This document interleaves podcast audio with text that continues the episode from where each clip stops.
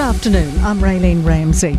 This is your afternoon news fix for Monday, the 21st of August.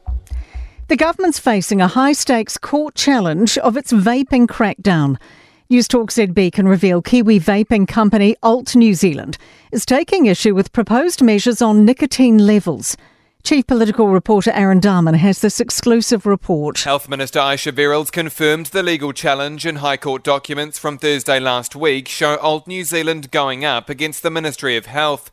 Verrall says the company is seeking to stop regulations being amended and wants to continue selling higher nicotine strength products. But she maintains, as it's before the courts, there's nothing more she can say. Alt Director Jonathan Devery says they support protecting young people and only want to amend nicotine salt regulations. In June, the Health Ministry proposed clarifying the maximum concentration at 28.5 milligrams per millilitre for reusable products that use nicotine salts. Nationals pledging to help Kiwis fight cancer by partly reversing the government's free prescription charges.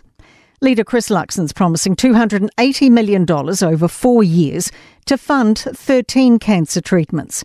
He says they'll fund it by only making prescriptions free for pensioners and low income Kiwis, cutting that subsidy by 316 million. The majority of those savings will be used, therefore, to fund access to the 13 cancer treatments, with the remaining savings remaining in the health budget. Teachers want to see how a common practice teaching model will look in classrooms. The government's announced it'll legislate to mandate core teaching requirements in maths, reading, and writing. Secondary Principals Association President Vaughan Couillault says this announcement gives more context, but questions remain. As is always the case when there is announcements from the middle, it's the devil in the detail, and so the sector will be waiting to see what that fleshed out common practice model looks like. Senior doctors have voted to go on strike over pay issues. Their unions confirmed industrial action will take place in just over two weeks on September 5. A high profile Christchurch murder retrial will have different evidence from the first trial. David Benbow is accused of murdering childhood friend Michael McGrath in 2017. No body has been found or the firearm police claim was used.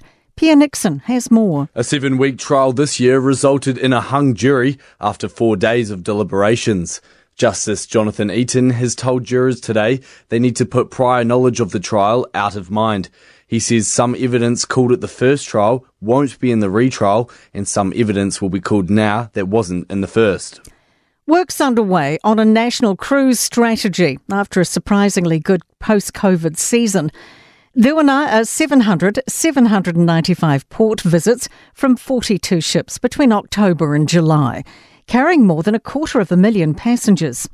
Cruise Association head Jackie Lloyd says they'd like to better integrate cruises into general tourism. Ensure that we keep a nice balance between community sentiment and community good and also that economic benefit piece.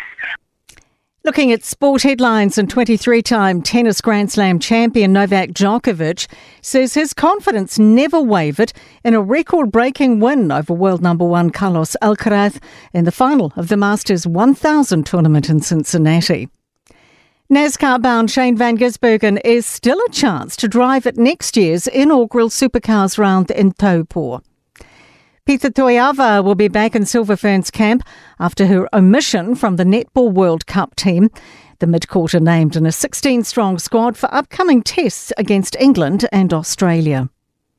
I'm Raylene Ramsey. That is your latest news fix. We'll be back with the next update tomorrow morning from the Newstalk ZB newsroom.